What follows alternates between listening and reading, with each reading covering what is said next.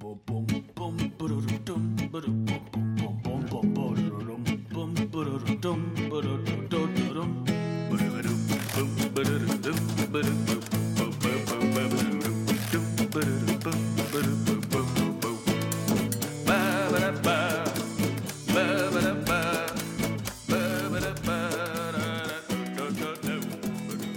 Hello, and welcome to another episode of Breaking Mayberry, the show that's looking for love in all the wrong places. And the wrongest place of all is a small town that doesn't exist from a TV show that was canceled 60 years ago. I'm one of your hosts, I'm Marty Schneider. I'm the other host, Dan Ledwig. And today we have a special guest who I am super hyped for. Uh, relationship expert, podcaster, blogger, author of New Game Plus, The Geek's Guide to Love, Sex, and Dating, Harris, Dr. Nerdlove O'Malley. Harris, how are you doing? Thanks for coming on. I am doing great. Thank you so much for having me. Uh, do you want to go ahead and introduce our listeners to your whole deal and what they can find where they can find your things and sort of your area of expertise? Sure. So I am a advice columnist, a dating coach, and blogger. And my whole thing is I help people learn how to date better, learn how to meet meet people, learn how to interact with them, basically develop the skills that they need in order to find love, sex, relationships, what it is that they are looking for and they may be struggling with. Yeah, very succinct. Good job. And so the reason we brought you on for this episode is well, this episode does what you do badly. Yes. it's like a horrible precursor to your work. But before we get into that, I want to talk about the fact that for Dan and I, half our city is underwater.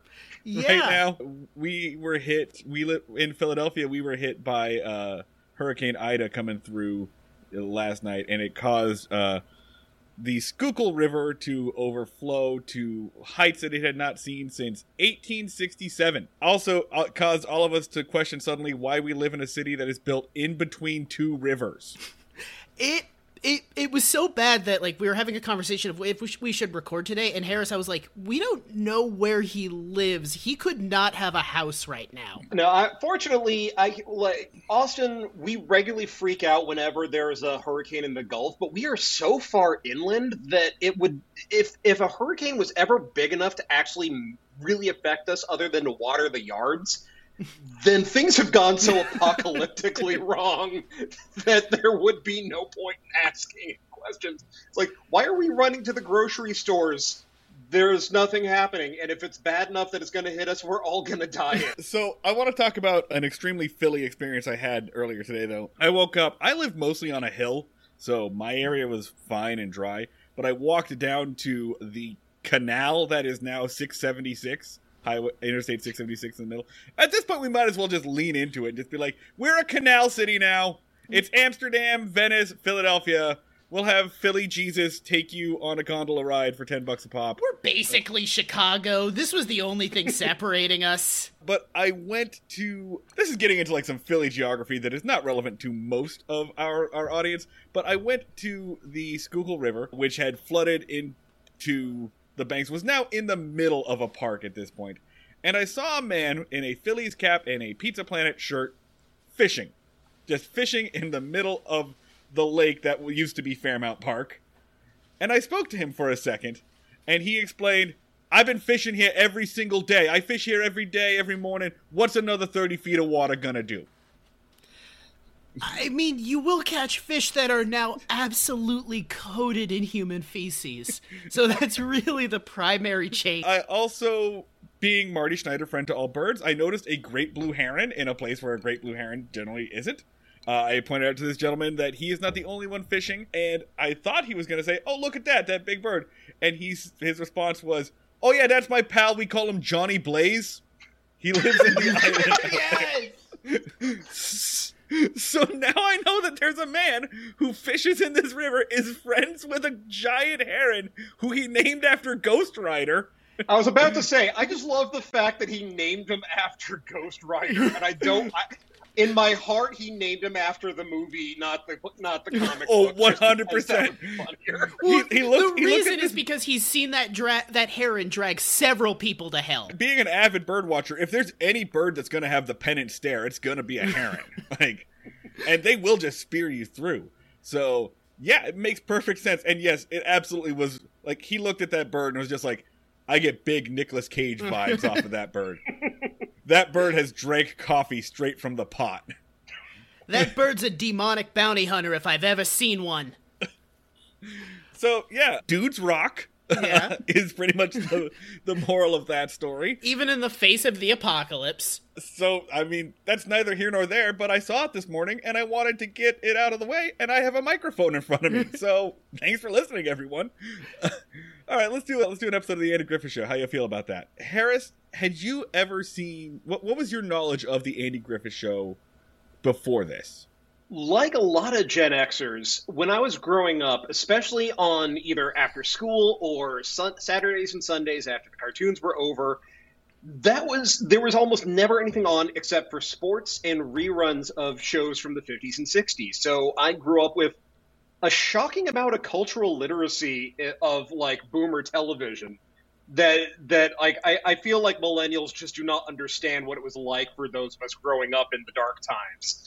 And so i've caught episodes here and there enough to you know to have a general grasp of who everybody is you know andy griffith you know his son aunt bee barney fife.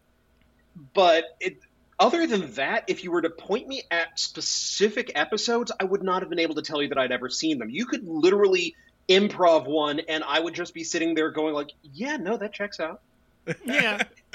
okay, good, good. So that's solid. That's, that's more background than a lot of the guests we have on here.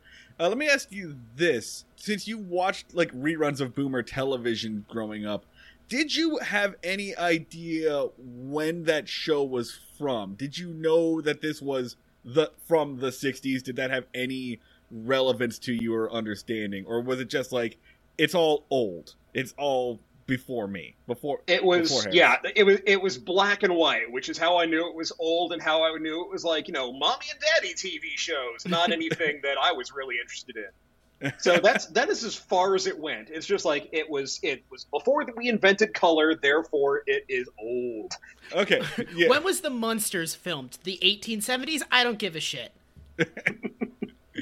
Exactly. All right, cool. So we've got a little bit of you've got, you know, cultural osmosis knowledge of, of what this is. And so I mean this this episode featured a character who Dan and I hate, who is a recurring character. This is the third time we've seen him. Ernest T. Bass, or as we refer to him, the sexual assault goblin of, of the Mayberry Mountain. a, a nightmarish little demon of a restraining order. this episode, I'll just go ahead and toss. Just got that. Uh, we'll just go ahead and, and go straight into this. Let's do this. We're doing uh, season four, episode seventeen. My Fair Ernest T. Bass originally airs February third, nineteen sixty-four. Written by Everett Greenbaum and Jim Fritzell, directed by Earl Bellamy. And here is your one-sentence summary from Wikipedia. Andy tries to turn wild hillbilly Ernest T. Bass into a sophisticated gentleman, taking him to a society party. So yeah, it's a My Fair Lady Pygmalion parody, one that they are fully aware of and make reference to multiple times. So going in cold, Harris, what? How did you feel about Ernest T. Bass? Like, how did this character kind of strike you? Like, like coming into this?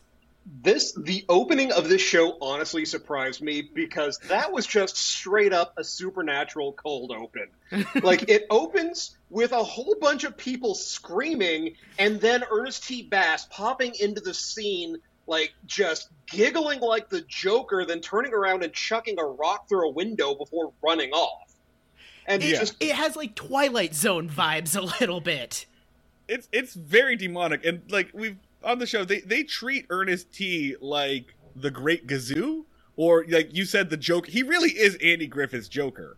I will point out like he's never Andy has never fully successfully arrested Ernest T. He just kind of arrives in the jail as he wishes. He's So basically what if the Joker kicked Batman's ass up and downtown whenever he felt like it.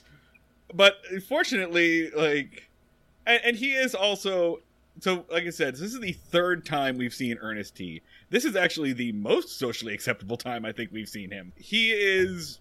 There's no like short end or short way about this. Like an incel terrorist. yeah. yeah. He is such a proto incel. It's honestly kind of astounding. It- it is shockingly prophetic. Like it sees everything coming and then just goes, "Eh, it's probably fine." the the previous the last time we saw him which is referenced in this episode after being rejected for the military in 1963 mind you Which is hard. after after being rejected from the military he goes on a window smashing rampage and terrorizes the entire town and reveals that he didn't really want to join the military he just wanted a uniform to impress a girl so that fact is referenced in this episode so suck it everyone who accused us of looking for continuity where there isn't one this show has continuity the events the events of previous episodes are referenced in current episodes and the previous to that, his first appearance, he attempted to kidnap a woman to make her marry him. So that was kind of how this character greeted the world. So now we've caught you up on on Ernest T. Let's go ahead and jump into the episode. Yeah, so the episode does open exactly as Harris describes it, with Ernest T. smashing a window at a society party, giggling, and then running off into the night. Essentially, uh, And the- they're doing like a, a an not an interrogation, but sort of like taking notes of the incident after. And the woman describes Ernest T. Bass basically coming in and just daffy ducking around the party, going on just a prolonged rampage of just like ripping things off the walls, trying to pick people up, uh, throwing rocks, of course. really enjoying the tell don't show energy of this. By the way, And apparently, like doing random things like just taking all the paper napkins and just tossing them in the punch bowl because why not? Yeah. yeah, th- that's that's the the weird thing about this episode is it tries to pass off like what is clearly like pure mental illness as like ah that's Ernest He's just a little uncivilized. That was literally the first thing that I said after just listening to them talk about everything he did at the party. And I'm just sitting there thinking, like, this is a guy who's having some sort of mental health crisis. And of course, being who I am, because I'm fun at parties, immediately start going into like planning out my rant of like, this is what happens when you don't have any sort of infrastructure for dealing with mental health care, and now the cops are having to do everything. And really, this is why we need to defund the police. And I'm just sitting there going, I hate myself, but it all makes sense right now. That's our whole deal. Welcome to the Lean show. into that instinct. This is the Welcome. safe place where you can be that guy. Like that's that's what this is. Welcome to the party, pal. All right. Made a good move booking this guest. Okay. I my immediate instinct was like, now in your opinion, can you diagnose him? Which is like, no, don't ask him to do that. And, and let's also be clear, Dr. Nerdlove is not a real doctor. nope, nope, that is strictly branding. I've got the best doctorate that 25 bucks could buy. And it's Uh, in metaphysics.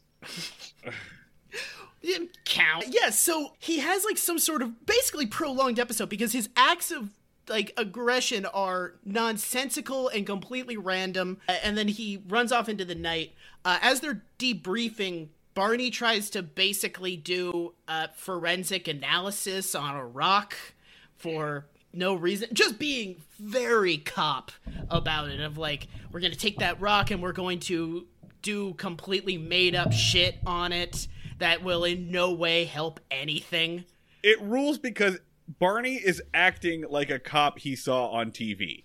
It seems to be his modus operandi for this. Is just pretending to be like he's like he's on Dragnet or something, Pr- making references to the boys back at the lab that everyone knows he doesn't have. I, I just love the fact that it, for the start of that conversation, he's actually right. It's like, no, leave evidence where it is. We, you know, you're interfering with the possible prosecution. We're not going to be able to know who actually handled it, and then it just spirals off the rails as he starts going into his little CSI Mayberry rant. Yeah, uh, that's that's one thing about like Barney's police work is in general he starts off on the right path, and he does this up a couple times this episode, and then just kind of peters out of control.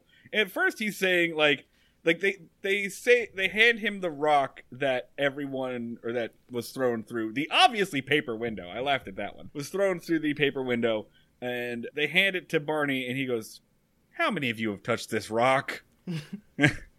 And so, like, there's fingerprints all over the rock, so it's completely useless to him. It's fine because Andy's going to use his all powerful Andy powers to just say, it's Ernest T. Bass.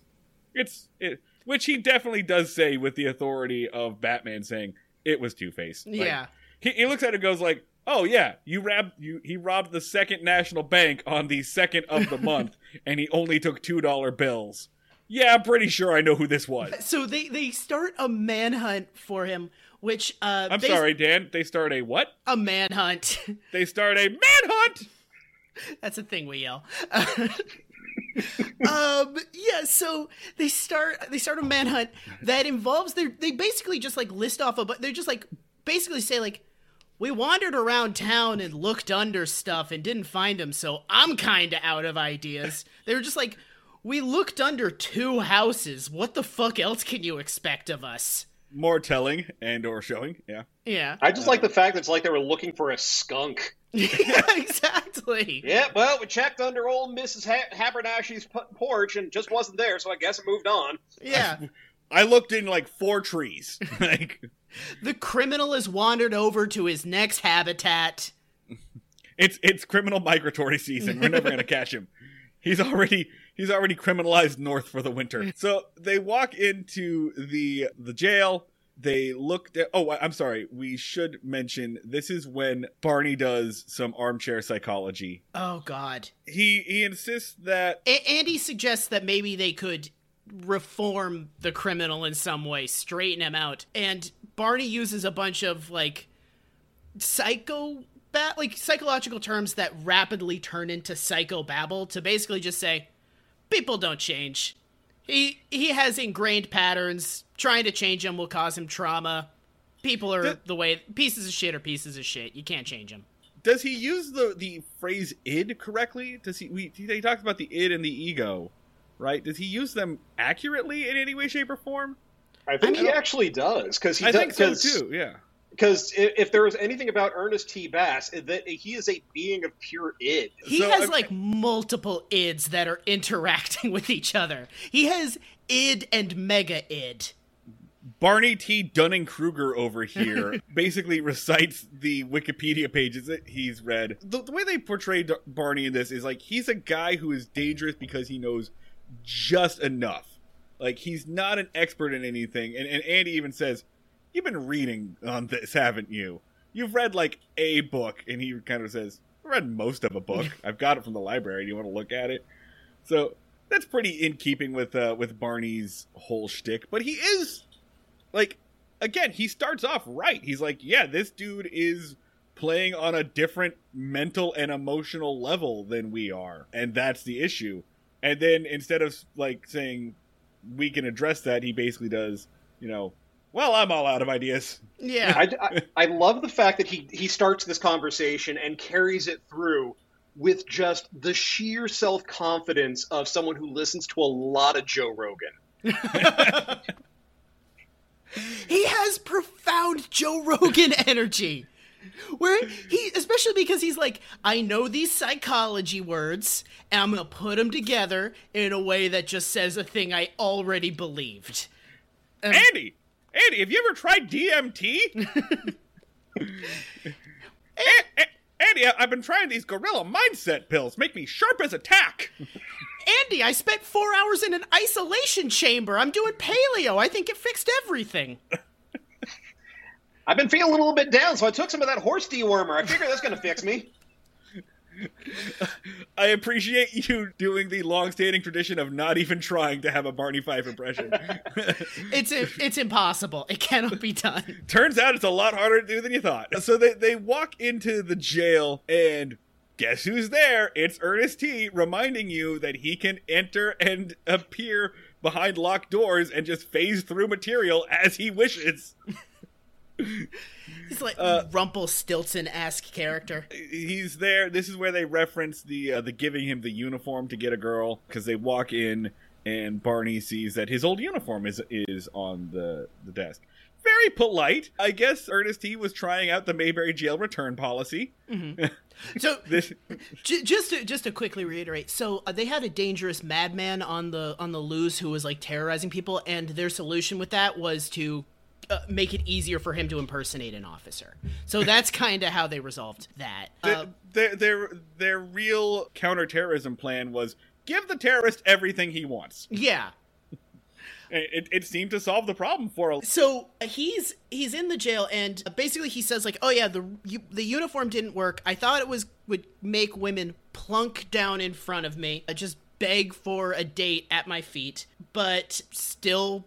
Nobody wants to talk to me or be courted by me. He, he specifically tells the story of he tried to court a girl named Hoggette and he wrote a love note, tied it to a rock, threw it through her window, and hit her in the head, making her get six stitches. And then they on. just kind of go, they just kind of blow past that. Hang on a second. I, I want to play a game here.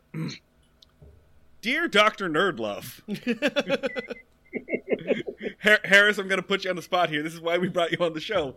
Uh, because this is, I mean, in the most probably demeaning and insulting terms possible, what you do. Yeah. It really is. Dear Dr. Nerdlove, I always thought that uh, having that women love a man in uniform. But when I put one on and used all of my tricks, it didn't work. I did my best to get the attention of Hoggette. Uh, I tried ev- I threw everything I could at her. Even wearing my finest uniform to no avail. How can you help me? Signed, let's say made up in Mayberry. P.S. She's bleeding a lot from the head right now, so time is a factor. Yeah, P.S. P.S. P.P.S. Are you an actual doctor? And if so, how do I test for a concussion? Uh, dear made up in Mayberry. The problem is that the uniform isn't what does it, it's with a person wearing it. While the uniform is a attractive wrapping, eventually the wrapping's got to come off and people have to like what's underneath. And it sounds to me like you have been trying to get the appearance without the substance. And if you really want someone to like you, then I would strongly suggest working on that aspect of your personality. Wow, you can just spin those off the dome, huh? I Jesus. You had that I'm in the chamber. we didn't we didn't edit out any time for you to think of that. That just like came out. I've been doing this for a while. All right, I, I'm I'm I'm gonna do a few more of those throughout the episode. Oh, oh, this episode has so many moments of just, wow, you're not gonna, you're just gonna ignore that, that someone did that. Okay. Yeah. right, right. So to be clear, this man just co- just confessed to two officers of the law that he assaulted a woman and made her bleed, and their response is, "Okay, but what? Why are you here? Yeah. Yeah, what? What's your deal?" I don't understand why you're making that our problem. Sound like the whole thing kind of resolved itself. It really does seem like that the way that they that they solve half the crimes in Mayberry is just, yeah, make them somebody else's problem so we Yes. don't have to deal with it. For sure. This is all happening off in the woods, which doesn't exist to He can't even claim jurisdiction, right? Because he's Mayberry County Sheriff. So Yeah. it's it's all his. Ernest T. Bass is really under the uh, impression that all of his charm and good looks didn't mean a thing. That and is that is a like a, an important part of this is he at no point goes like, well, there must be something wrong with me. He consistently says, "I'm awesome. I'm the shit. There is absolutely nothing bad over here." But I don't get it. There's th- it must be like a thing with other people. I don't fucking know, but I'm giving up. So like no point entertaining the possibility of an issue. So and and at that point they should go, cool, bye. Yeah. Like, or hey, stay exactly where you are. Thanks for doing our job for us. Instead, Andy says, you know, maybe you'd have a better luck if you didn't throw so many rocks. Maybe do a more proper courtship. Why don't I go ahead and help you? You know, the the rain in Spain stays mainly on the plain, you know, as we all know. I mean, the the uh, the idea of like helping the the crazy guy rather than just like throwing him in jail is good. That's that's definitely like a something I I like is definitely applaudable. The execution leaves a lot to be desired, especially given the fact that this person is like, by the way, I am mid violent rampage. This is just kind of the pit stop between reigns of terror. And then there, then he's like, "All right, we'll do it a nice, chill, relaxed my fair lady that I'm going to kind of half-ass." yeah, yeah. Barney is in the Colonel Pickering role here, saying, "Don't get involved. You can't do this." So, so they decide to get involved. So now we're at Andy's house. Andy has decided, let's go ahead and bring this man around my small child and elderly aunt. This seems like a great idea. They're at the dinner table because there's nothing that Andy Taylor cannot solve with some fried chicken. Mm-hmm. And I mean, this is just a little. It's a, a shtick. Ernest freaks about there being too many rules. He he emphasizes this by Opie. Opie asks him to pass a roll, so he throws a roll at him, throws bread at this child.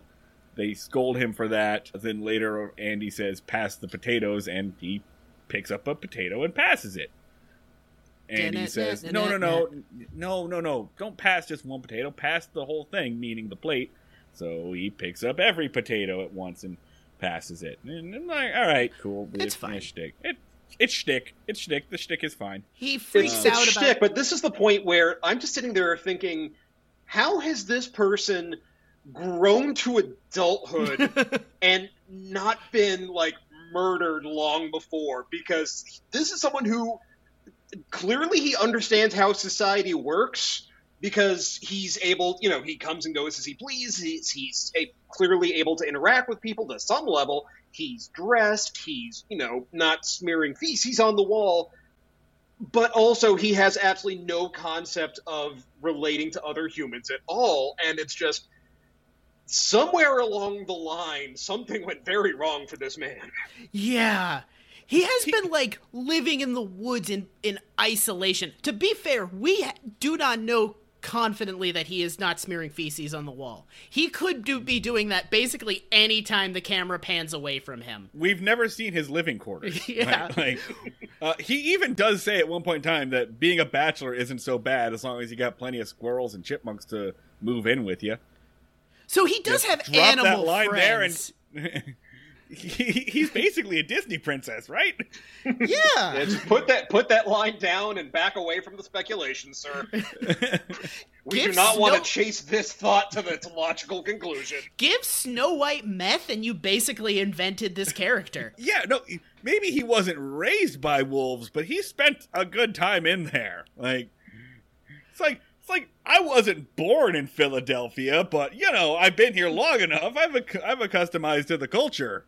It's him, but you know with muskrats. Yeah. So yeah, they're they're they're trying to teach him basic table manners or basic like object permanence, really.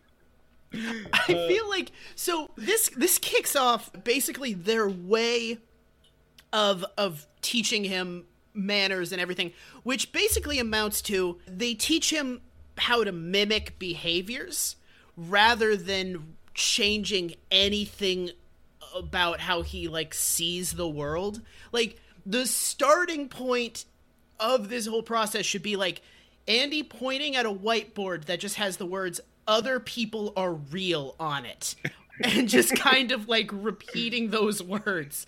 And that's like step 1 because they're just teaching him how to like repeat re- how to repeat phrases like a parrot rather than being like like it- j- just basically challenging anything about his worldview. And honestly, this is one of those times where I'm just sitting there and I I originally got my start and got into learning how to be better with women through the pickup artist scene, like as in like Neil Strauss's The Game. Mm-hmm. And the part that kind of stood out to me is he is sitting there repeating like, "How do you do, Miss Merriweather?" It's just like, my God, they gave him pre-scripted material and he just cannot deviate from it at all. They have literally given him like the Mayberry equivalent of so, who do you think lies more, men or women? And I just, as soon as I realized that, I was just rolling on the floor over this. It's so it, it's not really training him to neg so much as he is just giving him stock phrases for basic uh, conversation. It it really felt like like if I was going to go to a party in Japan, like I would have a couple of things memorized that I would know how to say. Where is the bathroom? How are you? Marty San Marty San Domo, you know. I feel like similar to a lot of pickup artist stuff, they didn't give him a second thing to say. Like Yeah, they gave him a flow chart, but the flow chart has got exactly one object on it. yes. If then, afterwards, uh, There, there is there is a bit more shtick where Barney tries to show him how to enter a room. I liked this bit a little bit where Andy says, "Barney, show him how to enter a room," and Barney gives a, a series of questions, reasonable again to an extent, and then he keeps going. He asks, like, "Okay, what kind of event is this? How many people are there? Are there women? Are there anybody in the kitchen?" And he you know paints an entire scene. Barney Fife, thorough improver. yeah. Uh, I liked that bit, and so we do get like I'm not even gonna call it a montage. It's one scene of Andy basically just like putting his hand on on Ernest's jaw and just moving it up and down. How do you do, Mrs. Wiley? And just like getting him to muscle memory that. So that's pretty much the extent of their uh, My Fair Lady transformation. they did that. They sh- they gave him a shave and they gave him an old suit, and that's about it. They trained him, and in then this- they take him back to the scene where he just terrorized a whole bunch of people. They because let's re-traumatize folks, but not tell them what we're doing. Well, that's the plan. The plan is just like let's see, let's see how well we can pass him off. Let's take the criminal back to an active crime scene, but it's to prove a point, so it's cool. Why is this woman having a social event again? Yeah, Why? Why is she? She hasn't even. Re- you you see that the window is still broken. She hasn't even replaced her window. At least like the Gotham, the Gotham Gala is only once a year. yeah. You know, there's only so many opportunities for Mister Freeze to break in. We're going real heavy on the Batman references this episode. I mean, this is this is like deep into North Carolina and just in proper society, you'll never interrupt the social calendar. That takes takes precedence over everything else. And this this is apparently the big event of the week in Mayberry from all the people who are just dancing at this house party. Can, so I o- o- off of off of that, I do want to ask a question. What the fuck is Miss Wiley's deal? What is this? Why We, we've never is, seen this character before. Why is all dating in this town happening in this one random old lady's living room? Why is she the Tinder of this town? Who is she? what is her interest in this? do, you, do you think? Do you think it's like you know, to matchmaker, matchmaker, make me a match? I, I'm now mixing my musicals here. Uh, like, do you, do you think that she's the town? No, that's not possible because that would require there to be Jews in Mayberry, and there are none. Um, They've been but I- very clear. but but I mean, maybe like she seems to have the biggest house. Like she's the one like well-off person we've seen in Mayberry in this she's house. got which- that arist- she's got that aristocratic southern accent and not the like the small town southern accent that everybody else has. Yeah, it's it's very weird. This this character comes out of nowhere. Apparently, there's a rich part of Mayberry in this house. Which, by the way, we've seen this house before. It was the haunted house. It was also where Mayor Stoner lived. Used the same set. Whatever. But Uh, it, it, it's it's not just like it's not just like young people that are like coming to to meet people at this house. There's fact, a guy are there no in like his people. fucking fifties. I don't think there are any young people there. Like, there's like some people who like look like the women look like they're in their twenties. I'd say. Uh, as we pointed out, yeah, it, it's it's all like May- Mayberry has nothing but 22 year old women and 55 year old men. Although to be fair, all of the 22 year old men are in Vietnam. So, yeah, because we. I mean, the whole thing does kind of have that like Lost Boys, you know, church fundamentalist Church of Latter Day Saints, you know, living in a compound vibe with all of the young women and only one child in the entire town.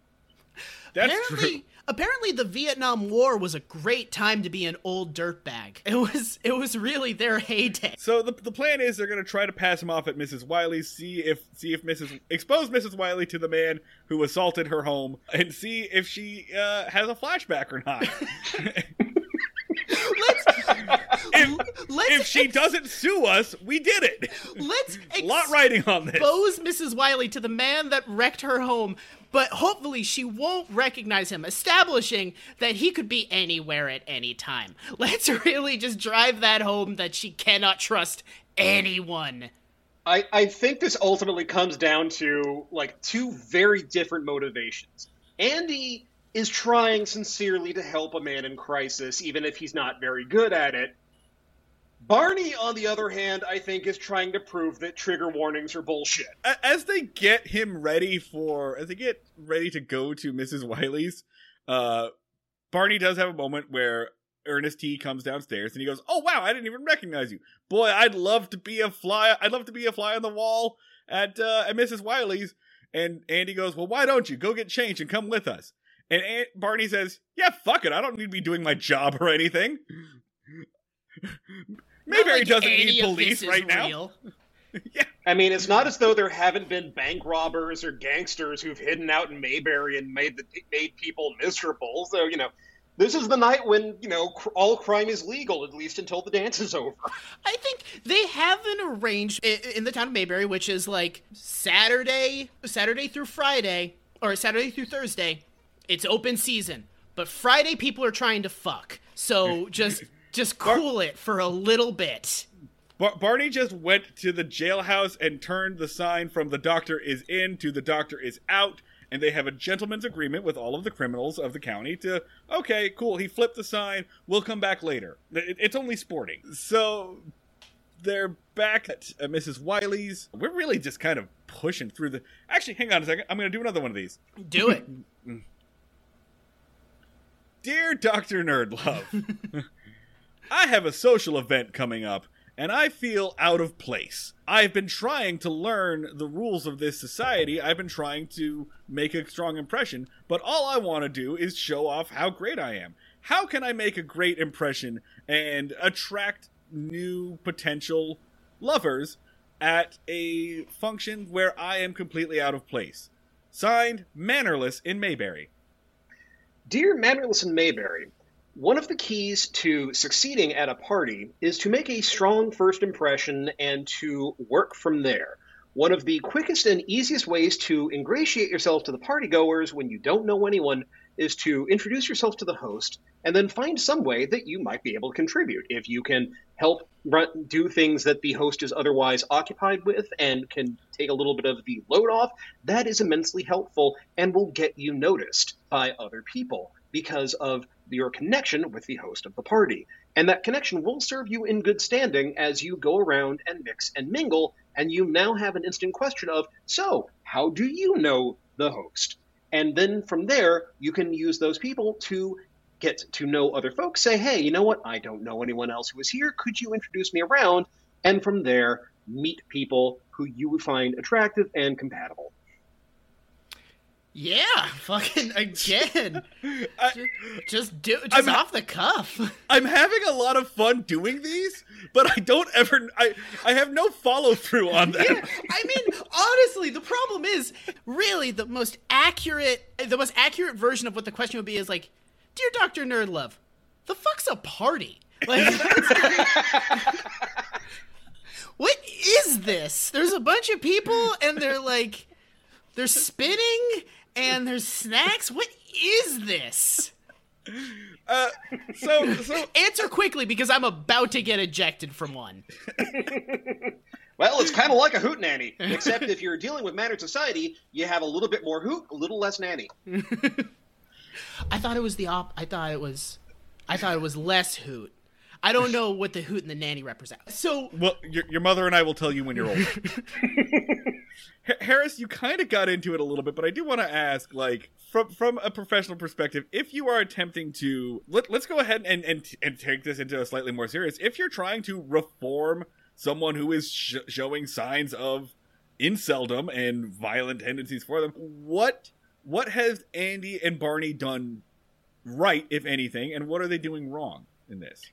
I mean, the, the thing they're doing wrong is they're not addressing all of the rather drastic underlying issues that are going on here. Like, they're taking it as, I'm just looking for me to get a woman. It's like, Ernie, you don't just get a woman. The, you know, this is a relationship. You got to actually, you know, find someone you like and who likes you. It's like, okay, but how about courting? No, like you need to work on this like whole thing that you got going on about like just show up and beat him with the rock and then your girl it's your girl and the problem is they just go immediately for the well his problem is he's got no manners and he's dressed like ass. So let's fix that and the problem is mm-hmm. fine. They're, they're trying to do a she, she's all that when a like boy in the bubble situation is more appropriate. Yeah. I mean yeah, It's- so it's- he's more like the kid from room. They because his basic thing is he's like well i i pressed the i pressed the courtship buttons. I did the i i did the i, I did the note i did the the show and strength. I did say please be my girlfriend and they it didn't do it. What what like he doesn't understand anything than the like most basic rituals of how to make a person like you. And they're they're like not addressing any of that connective tissue between and, and actually as harris spoke and he mentioned like finding someone that you are compatible with and you don't just get a woman i suddenly realized oh the problem is as always mayberry. Because the problem is that even mayberry's proper idea of relationships and dating is a little bit closer to the ernest t bass side than we'd like to admit. Ernest t bass is not the only person we've seen come in from the mountains and just be like i'm here to get a woman. Uh it- there's a dude at the party who's like that. It's just Yeah. that he does it in a more polite way. Yeah, he gets basically the big turning point is he gets out cavemaned really. Yeah, there, there, there's a dude who is more alpha than Ernest T at this party, and even, even so, like I, I was listening to one of our older episodes today, and even Andy has been has like no concept of just being like, if I don't like a person, I don't have to date them. we've we've seen Andy go on dates with people that he's just wildly incompatible with, and then just be like, well, we we had one supper together. I guess we got to make this work. So something that I've like, that I, we haven't like talked about is this is like kind of a freaky. Uh, uh, an incredibly prophetic vision of incels. Like this is some absolutely ripped from our forever alone shit. Like down in a perfect roadmap. Like the way he talks about being alone, the way he talks about women, his talking about like being a bachelor, going off to be a hermit in the woods. oh yeah no Yeah. he's just straight up migtos that He- shit He, does. He's very. A- As always, I, I don't know if anyone's caught on to this, but the the premise of our show is that the Andy Griffith Show is the root of all modern evil. But- I mean, my God, he even has a moment where he gets pissed off because a Chad came and stole his girl. It, it's some straight like he's gonna go home after this and make a rage comic about it. Like, but yeah, the, he even has the thing of like, I women don't want to fuck me, so I'm gonna act out violently, like down to a fucking T. It's and it, it's it, like by the end, I was kind of like, kind of a guess that I was like, wow, they saw this coming a mile away, and were just like, and it'll work itself out. like, don't worry about any of that shit. Like, j- yeah, just the prophetic nature of it kind of. It's just, it's out. all good times. Just a little bit of roughhouse and just boys being boys. Yeah. And, Yeah, I, I, I think it, it's it's really just the way that they pass it off as that the show treats it as like wacky hijinks, nothing to be afraid of. I'm, I mean, his problem is that, like, and this is pretty boilerplate, but he doesn't see women as having, like, interior life or agency or anything like that. But their solution isn't like, well, let's teach you that. They're like, yeah, that's fine. We're just going to teach you how to press the buttons better. And all that other shit, it, we can just leave that in the rear view. I mean, I gotta give them, I gotta give the writers credit in that they're really consistent with Ernest in that he is the sort of person where if you don't spell everything out word by word, letter by letter of what you want you want him to do, because you know you would assume that someone who has been living in a society for this long could understand that you don't necessarily need to like to to give explicit in- instructions for every single thing. He's just going to do exactly what you told him and then get very confused because it never occurred to him that there are like steps involved that we just mm-hmm. all assume that we all that we all grasp. So he says you know well like, you know I wrote her a note and I tied it to a rock and sent it sent it through the window and I showed her how strong it was and I just don't get it. It's like, yeah, because you you did the cargo cult version of all of this without understanding the reason behind any of it. Yeah. You just literally did what someone told you to do, and like they continue that with the fact that he literally has nothing else to say other than just like, "Hi, how are you?" Yeah. So so basically, uh, the real problem is that when he goes with Andy and Barney, they basically just subscribe him to a different subreddit than he was reading before. yeah. like, it, it again, as you mentioned, it doesn't solve the problem. Let's let's get to the party. So the idea is that they're gonna pass Ernest off as Andy's cousin Oliver from Raleigh. Immediately, immediately, Mrs. Wiley is just like, oh. Well, I'm going to take Oliver and get acquainted with him, and I'm going to pull him all over to myself. Which then kind of made me wonder, what kind of party is this? What, what, again, what's your deal, Mrs. Wiley? And then I thought, is Mrs. Wiley a madam? Hmm. Is it? I, I just wonder: is it possible to have a key party in a town where most people don't have cars? I I just kind of assume that the unspoken thing is if you meet someone at Mrs. Wiley's party, she gets to watch. Yeah, I mean, the part you didn't see is at the beginning when he knocked when uh, Andy knocks on the door and the password is Fidelio. As soon as they leave, Mrs. Wiley goes, "Okay, everyone, masks on." Masks on, bottoms off. We all have places to be. And remember, the safe word is Barney Fife. So, but but Mrs. Wiley steals him away. She pulls him over, and uh, he does the thing where he can only repeat, "How are you, Mrs. Wiley?" I'm doing it in, in a weird voice, but it's gonna become no coffee, tea, or juice, please. Just repeating his things. And Mrs. Wiley goes, Something screwy is happening here. Meanwhile, on the other side of the room, Andy's having a conversation with a lady who's a little awkward. Mm-hmm. Like that's really it. She's just like eh, they try to parallel it. Like all she can talk about is the weather, and I thought that they were leading up to like, oh, well, we've been training uh, Olivia to work in society. She only knows a few phrases too. That's what I thought they were getting onto. Doesn't get with that. Barney shows up. They're very impressed by Ernest. By the way, Barney kind of shows up and he's just like, "Damn, everyone here is ugly." Yeah. That's my contribution to this is specifically all the women here are ugly. Peace. That's an episode wrap on Barney. Bar- Barney shows up and is just like, you know, I, sex symbol Don Knotts, declare that none of the women in this room are up to my standards. And I just love the way that he phrases it too. It's like if you flew a quail through this room, every woman in here would point. like Which- that is the most southern fried thing I have ever heard in my life, and I live It's- in Texas. It's it's it's not the best fucking burn we've ever heard on the show. The best burn of the show we've ever heard is if they threw a beauty contest in this town, no one would win. Pull on your collar. Very I get no respect, no respect at all. So Mrs. Wiley grabs Andy, and he thinks the jig is up. Right? Like, do you really think you could fool me? That man is not from Raleigh. And, and Andy's like about to be like, ah, shit, the gig's up. He's clearly from Boston, which such a good fucking dig at people from Boston. Just absolute slam on you, you fucking masshole. Yeah.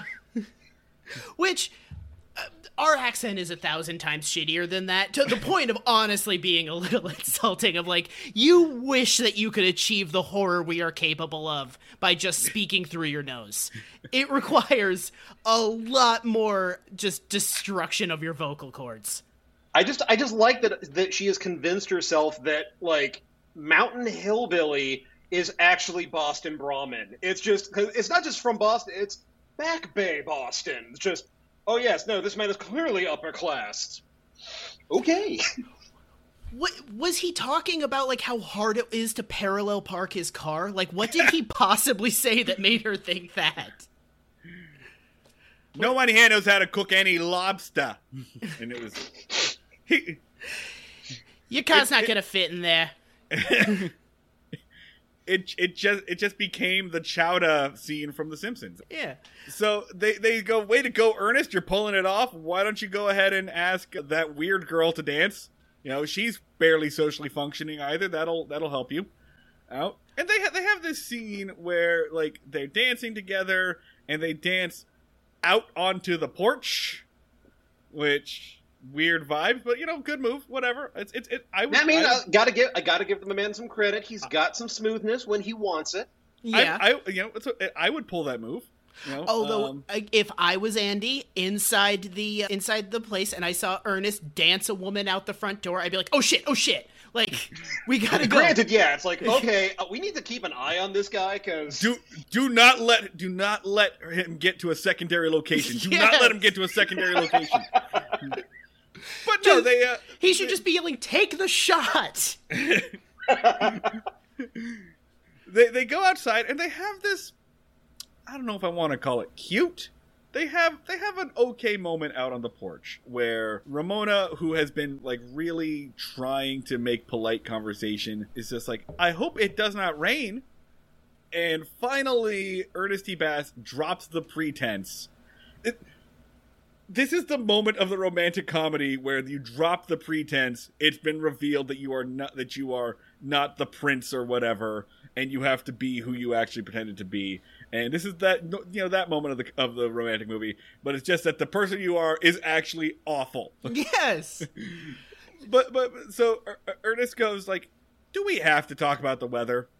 Ramona says, "What do you want to talk about?" And Ernest's response is, "Me. Yeah. Let's talk about me." Now, uh, Harris, in your in your opinion, is that a winning move? Is that something that you would strongly advise people to do? Is to loudly uh, announce that it's time to talk about you? no, no, actually, and in all seriousness, I usually tell people it's literally the opposite because we're so used to dealing with folks who are not talking or listening so much as waiting for their turn, and just Ernest lives that. It's just. Nope, I'm a fascinating human being. You got to get to know me. Um, let me let me show you how I pick up a woman, and literally just picks her up and like starts walking around with her. And you know, you know what? She's into it. He got real lucky with this one, apparently. This prompts my my first of many. What's the fucking lesson here? Because their their whole thing is like, well, we need to teach him how to reform his behavior, and then this the show just goes, no, you fucking don't. like, wh- there. Like, what's the fucking lesson I'm supposed to learn f- about anything from this? Which that question gets eh, louder and louder as we keep going. Uh, I will say this, like, you know, first meeting, you can't just loudly announce that it's time to talk about me. But later in the relationship, that does come in handy. Like, if you are, say, my fiance, and you're with someone like me, who, and sometimes you have to say, Hey, honey, you've been talking about how angry you are about this Spider Man trailer for 45 minutes. It's time to talk about me now. Like, sometimes that's just setting like conversational boundaries. uh, love is being able to say i'm bored i want to talk about a thing i saw on twitter that's that's trust and commitment It uh, really is, especially depending on which what people you're following on Twitter. At one point in time, like to demonstrate how strong he is, and to be honest, I see dudes use this move all the time. Like, I'm super strong, I could pick you up right now. And then he does, and he just kind of lifts her up like a couple of feet off the ground. It's not that impressive. He has a fun line where where he says, like, I once held a goat like this so a vet could give him a shot. Which just prompts so many more questions. Like, what? Are you a goat farmer? Did you work for a veterinarian? How did this uh, come about? You you know enough about society to know what a veterinarian is. You know enough about society to know what the military is. What is your deal? why are you throwing potatoes at people that makes it all the more weird Uh, He's clearly literate. He can read. He understands concepts like, you know, he's heard someone say at some point, women love a man in uniform. But he also, like, doesn't know what to do with paper napkins or, you know, running his hands all over the watermelon, I guess, that were at the party. Yeah. I, I feel like if you if you read like the like comic book prologue of this character it would be that he was a perfectly normal human being and then he was like kicked in the head by a horse and just like 50% of everything he had going on is gone. He tried to lift the horse. Yeah. He was like, he, he was just like, give me a farm animal. Goat, I can lift that. Pig, fine. He was just trying to lift bigger and bigger animals, and one and he flew too close to the sun. Yeah. I mean, maybe this was just like his tragic backstory. Maybe he was like training to be a veterinarian's assistant or something, and then just oops, kicked in the head by one of the patients, and you know what? Just boy, never been right since. Oh, and like for his like master's thesis, he was like, and I propose that you can pick up a horse.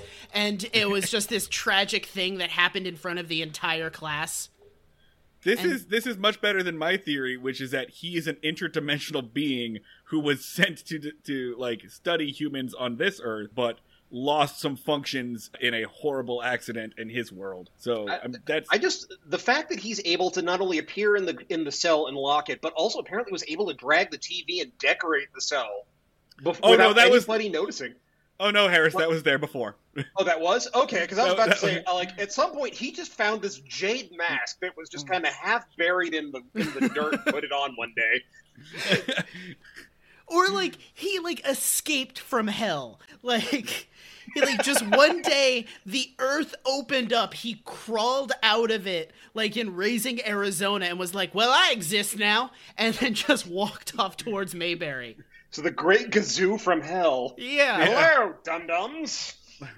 Uh, but yeah, Harris, I'm glad you picked up on that. But no, the, the jail cells in Mayberry are really more like dorm rooms. So they're they are they are decorated for just like people to chill out in. Which you know, I, I don't hate that. So they they go back inside, and Ernest is they, they start this very weird like tag in tag out kind of dancing where like I guess you're dancing with a partner and anytime you want you can probably you can just tap someone on the shoulder and cut in and it's just kind of like based on the honor system really feel like this is a time when you need to institute a no tag backsies rule but you know um, yeah, maybe clarify those rules a little bit. because like you ernest will take everything very literally. Ernest get- ernest is very confused at this so he's dancing with ramona. A, a big dude comes and tags tags him and ernest does what he's supposed to do. He steps away and lets this man have his turn but he's like pissy about it. He's like what do i do now? He, he goes over to Andy, and Andy just goes, Well, what you should do is escalate. Tap him on the shoulder harder and more aggressively. And he just like goes back over and he just starts like, like slapping the guy's shoulder. And the guy just gives him like dismissive side eye and keeps dancing. Which, what happens next is kinda on the guy because a terrifying little goblin man is slapping your shoulder in visible distress maybe like maybe see how this is gonna play out. It's not I mean, good. in, to be fair, he was told that the rules are you tap someone on the shoulder, you say I'm cutting in, or may I cut in, and then they're supposed to leave, and this guy doesn't. So Uh, he does kind of bring this on himself. Yeah, ac- according to a commenter on the ultra reliable Mayberry wiki, an anonymous commenter points out Ernest T was a gentleman. It was the jerk who wouldn't uh, adhere to the rules of the tag dance who caused the problems. I mean, and no one told him like, "Hey, just chill for a sec." Yeah, They'll- just, just wait, wait till the end of this song. Like Yeah. this, that's really how this could have been. Also, again, no tag backsies. Like, Yeah. that's that's just. Yeah, uh, uh, we live in a society where it's understood that there are no tag backsies. yeah, no, no. How have you gone this long without knowing this? And I love that Andy's Andy's advice to him isn't, look, you were, you and Ramona were clearly vibing. She'll probably come back to you. This is just a dance. No, it's like, no, you get in there. You get in there and make it clear that she's dancing with you now. It's- what happens next is on you, sir. This Yeah. is a beast of your own making.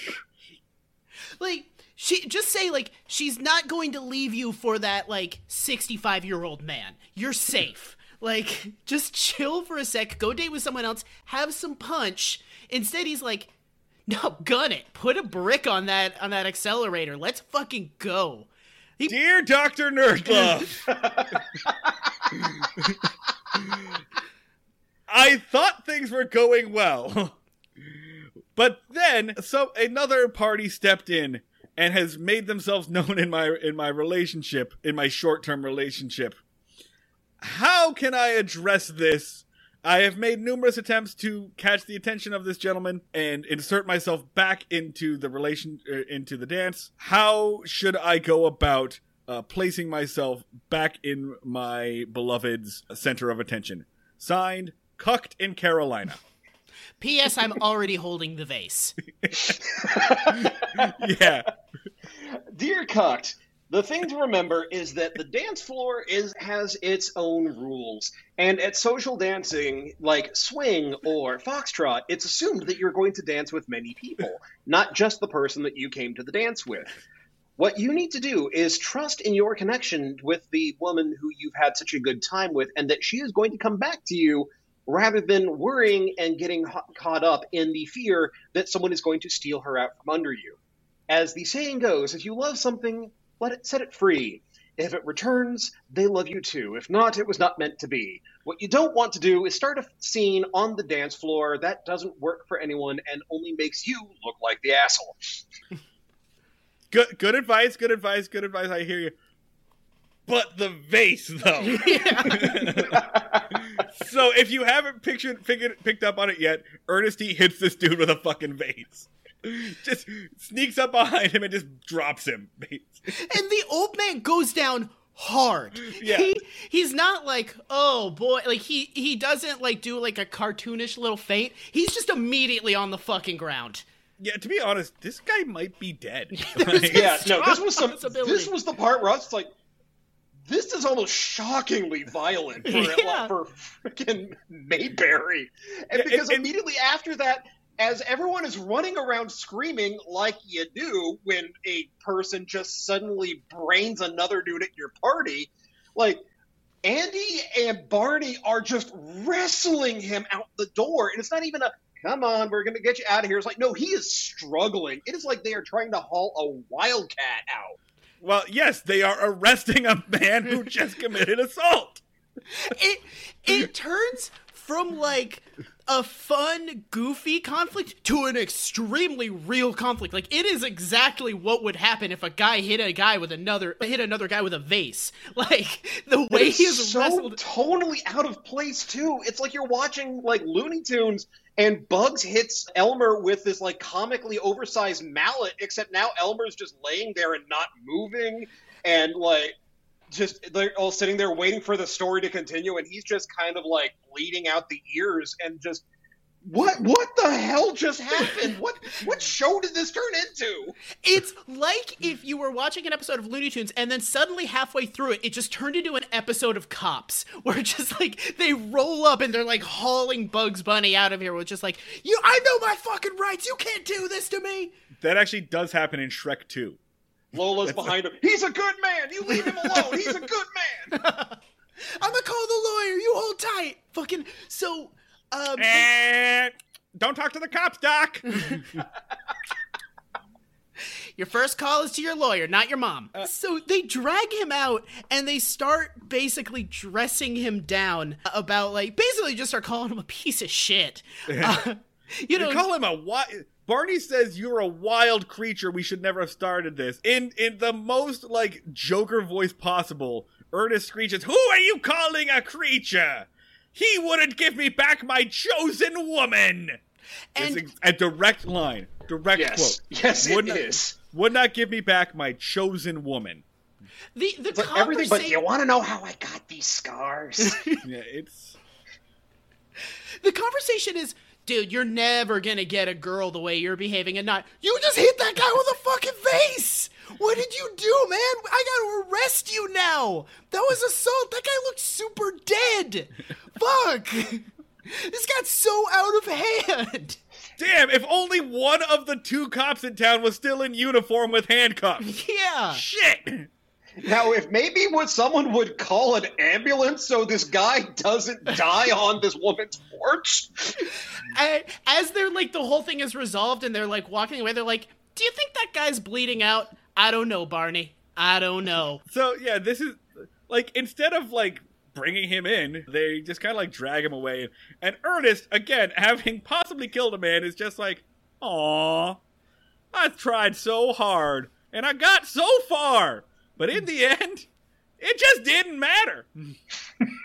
so he's going, "Oh, I'm sad about this." Essentially, and the Ramona runs up and is just like, "Hey, where are you going? I really liked the way you killed that man." and the two of them just start playing leapfrog with a stump. Yeah, yeah. They so they they they run off and just do like a dance like no one is watching, jump on someone's porch like the cops are and on their way. Fucking so here's the second like what the fuck is the moral here? Because from what I'm sitting seeing it's like listen, trying to improve yourself is fine. But what you really should do is find someone with a compatible mental illness and just go and everything and be the worst version of yourself. And, and this, things will just kind of sort themselves out. And this leads to for like the last thing about the about the show of this particular episode that's just like the darkest shit when you start to think about for a second is afterwards Andy and Barney are just sitting in the prison having let a guy who committed assault yeah. go with some woman in town and they're just talking about like wow, it's crazy that like turns out Ramona's kind of into him. And Andy just points out that she's the granddaughter of Rotten Ray Ankrum. At which point Barney's like, "Oh well, that explains it. It's all the breed." Blood yeah, uh, will what tell. What eugenics shit is this? Yeah, yeah. I'm, I'm gonna I'm gonna clarify what you just said for the listeners. Yeah, that's the stinger of this episode. Is that they find Andy points out that Ramona's great great grandfather or somebody was a well off man, but he was also a complete psychopath who came down from the woods, burned burned down the town, and it worked really well because he was in the charcoal industry. Yeah. So he sold he burned the town down and sold it for charcoal and made a lot of money that way. So to to answer Barney's question of how did how did he get her, the answer was eugenics. Yeah. He specifically says blood will tell it comes out in the breeding, which Jesus Christ. That's the worst way to approach it. As we all know, women all women want to marry a man exactly like their murderous grandfather. Yeah. So yeah, the the big resolution is like, okay, she also has like schizophrenia or something. and and they're connecting over that. Like I'm launching the break the the Andy Griffith Show dating app where you just go in and you enter the medications that you're not taking, and it matches you based off of that. Gonna make a million dollars. And that's it. Just, that, that's I, the episode. I, like, I, I, I'm, I'm picturing that app, and now I'm just seeing Barney on there just talking about someone who's got ADHD, just being like, yeah, her brain's just like a like a coon dog that's got a whole bunch of raccoons in five different trees and can't decide which one to want to go with. the he's using the phrenology section of the app. we we have seen that dude basically bust out the calcipers at one point. Like, uh, so that's it. That that's the episode. No moral, I guess. The moral apparently is violence works. Don't try to change someone. And don't, for the love of God, don't bother trying to invest in any sort of like mental health eh, like health aid for people who clearly need it or the poverty that's exacerbating their condition. Just get them out of your town and the problem is solved. It's really like like if you're having trouble with dating and people aren't responding to your personality, double down do the thing you're doing harder. Press the gas, get in there. If anything, escalate violently. And I wish that find... you were. I, I know that you're joking, but I wish that that what didn't describe so much of what I see on a daily basis. Yeah. Uh, all right. So, so, so Harris, this is the reason we brought you on. How close to home did this hit for you? This hit kind of close to home because I'm just sitting there like, Ernest is an incel. Ernest mm. is like a proto incel. Literally everything that he's doing, he got a chosen woman. It's like, okay, what did the Chad do to you this time? And he reacts by trying to murder the Chad. it's it's literally I can't have what I want, so I'm going to make sure everybody else feels my pain. Yeah, it's so freaky. Fuck the like this is ch- like for a, for a feel good show about like a guy who's you know he's the law enforcement, but his way of enforcing the laws through kindness and understanding. Okay, that's great, but this Eh. got so goddamn dark. I Eh. mean, you said the phrase "he took my chosen woman," which is some shit I would see on Reddit today, like one hundred percent. Fucking horrible. So, so I asked the question that I ask every single guest, Harris. Are you likely to watch another episode of the Andy Griffith Show? You know, honestly, I there is some perverse satisfaction to watching some of this and seeing how it's aged because sometimes it's like wow, I know this came from another period in time and we didn't think about these things back then, but holy god. yeah. Maybe we should have thought about this a little bit. yeah. Well, you, you'll, you'll be asked to do at least one more. I Uh, watching like watching this episode in particular is like is like seeing uh, seeing a tumor get like a brain tumor get diagnosed and then they're just like and we're gonna put a band-aid on that and let that fester for a good long while and now, now, now, Harris, I want you to think about this. People watch this as children and internalize Yes. this. A lot of people because there was nothing else to watch because there were only three channels. This was internalized by a generation. And oh does it show. yeah All right, ratings. Ratings. Harris, we uh we we rate these on two scales. First is the Andy meter, which is just as a piece of television, as a half hour of TV, how entertaining, how much did we actually like this? The second is the Barney meter, which is how much damage did this do to us as a society? So, uh, scale of 1 to 10, we're going to start with the Andy meter, just as a piece of entertaining television. How did you find this? One, the lowest, 10 being the highest. if as pure entertainment, taking away all of the analysis out of it, I would have to give it a five. It is not the worst. It is not the best. It is perfectly competent episode of you know sitcom TV for the era. Yeah, I honestly would give it like a, a five. I'm going to say four and a half. Like, the this- the shtick in it, all like the Ernest T. Bass back and forths, they're like reasonably entertaining. Nothing in it made me cringe. I didn't like laugh out loud at anything. Wait, no, I'm I'm deducting a point. I'm deducting a point because they they make the joke like boy, if you if you know if you wrote this into a play, no one would believe it, like clearly referencing that they're doing a Pygmalion doing a, a My Fair Lady. And that's fine. But they love that gag so much they do it again. It becomes a recurring gag and I hated it so much. I'm deducting a point just for that. Just for They that. They did like, want to make sure that you didn't miss the knowing reference. Yeah. I, I, I hated that shit, so it's a 3.5 for me. Barney, uh, Dan, Dan, you didn't give a number. Do you care to give a number? Uh, I'm gonna I'm gonna put it at a five, and, and I just want to add the one thing: the vase hit is great.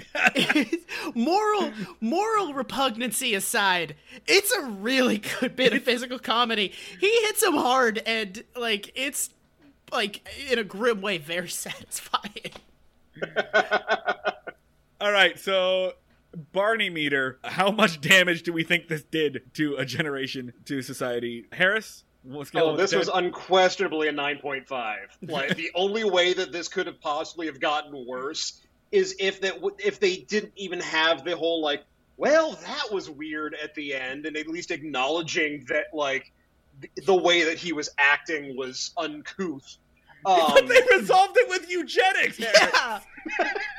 That was what If they gone attributed on- it to. if they had gone on to be like, well, you know what, we just can't let him breed, or just like, you know, yeah, he's a he's a bit of a wild child, but you know, I think he was really onto something. Had that just that animal instinct that worked for him, and then then that would be a full on ten.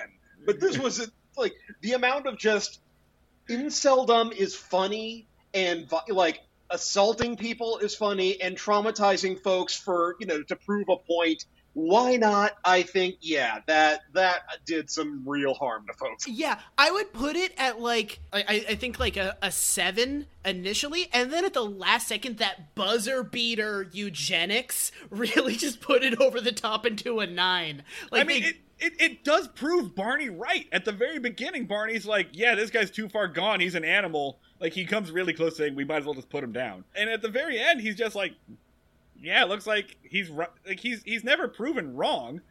Uh, he's just find someone who's into that. Yeah, no, every every base incel instinct or decision is validated so fucking hard. So, yeah, I, Dan, I, I cut you off before you gave a number. Oh, I'm gonna say it's a nine. Yeah, I'm putting it at a nine too, just because we've seen worse. Yeah.